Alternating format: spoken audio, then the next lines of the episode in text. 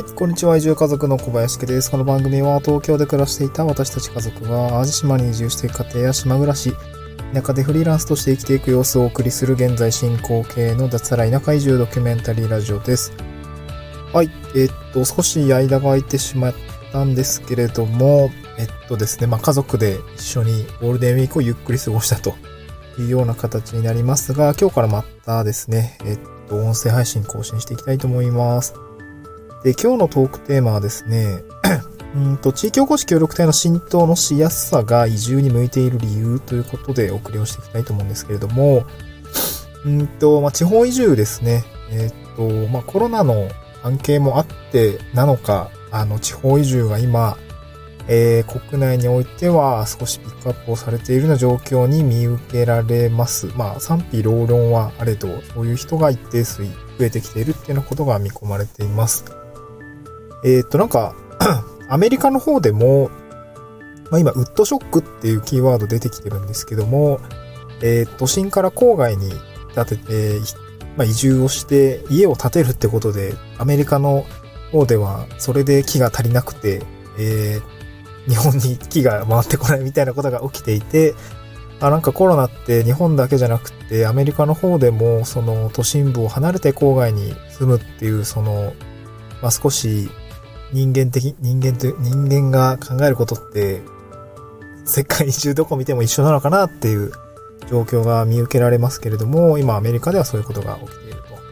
と。で、まあちょっと回り回って、ちょっと本題入る前に雑談で恐縮なんですけども、今私も古民家の改修をいろいろ工務店さんとかと進めているところではあるんですけども、その工務店さんも木が手に入らないみたいなことを言っているところで、ちょっと先行きが不透明になっているとなとこですね。なんか世界の情勢が私の仕事の方にもなんか影響が出ているなというところをですね、こうなんか、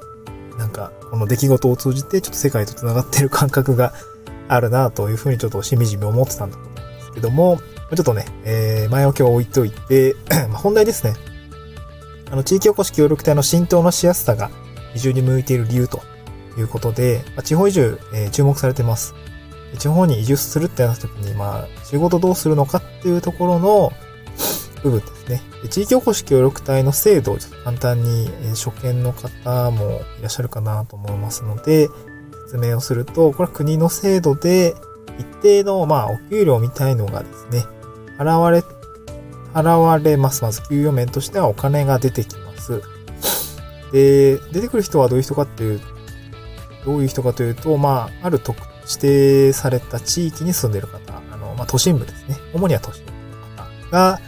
えーっと、まあ、条件不立地っていう風な形で言っていたかなと思うんですけども、まあ、地方の方に、まあ、移住をするというような形で、まあ、移住をして、その地域の課題を解決していくっていうような、えー施策、国の施策で、えー国の、まあ、財源を使って、えー行われている施策になります。私もこちらの方の制度を使って、今、淡路島の方に移住をして仕事をいただいているっていうような形になっています。で、任期は3年の限定になっています。3年したら、まあ、よく卒退っていうふうに言うんですけども、卒退後は、まあ、えー起業するなり、その地域で根ざした仕事をしていくなりっていうところが、えーまあ、予定、予定というか、まあ、そうしないといけないですよ。まあ、3年は面倒を見るけれども、3年後は自分で生計を立てれるようにしようねっていうようなところですね。なので、なんかことを起こしたいってなった時の、まあ、ある意味考え方として3年間の準備期間、えーベーシックインカムがある状況での挑戦ができるっていう、まあ、私はすごくそこは好意的に捉えているんですけども、すごくね、リスクが、移業、すぐ独立、まあ、移住創業、すぐ移住創業するっていうよりかはかなり、えーリスクが下げられるのかなというような制度かなと思っています。うん。好意的に捉えています。で、この地域おこし協力隊の浸透のしやすさっていうのがですね、これ移住に向いてる理由なんですけども、えっと、まずですね、まあ、こんな出来事があったんですけども、先日ですね、DIY の仕事をしてたら、あの、ちょっとお手伝いしてたんですけども、なんか知らないおじさんがね、声をかけてくれて、まあ、あの、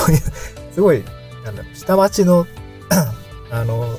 通りで DIY をしていたので、手伝っていたので、えっと、まあ、声かけてくれるんですね。おばおばあちゃんとかおじいちゃん。で、おじいちゃん、ちょっと知らないおばあちゃんが声かけてくれて、その一緒にやってた人と話してたんですけども、で、その、まあ、なんていうか友人、知人から、まあ私ちょっと軽くですね、あ、この人地域おこし協力隊の人なんですっていうところで紹介をされたんですけど、まあそれ聞いたらですね、あのおじいちゃんが、あ、噂の人やね、あの IT に強いっていう人じゃろ、みたいな形で、こう、もうすでに知ってくださって、あ、どこどこ地域の人やろう、みたいな形で言ってくださって、なんかね、会ったこともないのに、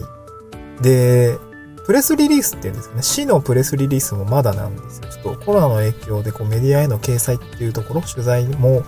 予定はしてたんですけども、ゴールデンウィークの前にしてたんですけど、まだ、まあ実現していない。まあ多分緊急事態宣言明けになるかなと思うんですけども、まだやってないんだけれども、なんで知ってんの？っていう状況があのあったっていうことができ、最近の出来事でした。やっぱりその人づてに、なんていうんですかね、情報が流れているなというのを、この出来事があって、ね、あの、感じました。で、それってまあ、ちょっとびっくりするのはびっくりするんですけども、メリットだなというふうには思います。地域の人になぜか知ってもらえてるっていうところですね。まあ、あの、良くも悪くも、地域おこし協力隊というか、地方移住者ですね。都心部からの移住者っていうところは、やっぱ目につきやすいものかなと思います。うん。どんな人が来たのかとかね。やっぱ、やっぱ注目されているというか、そういうことをですね、あの、まあ、いい、いいように捉えると、やっぱそれは浸透していきやすいのかなと思います。で、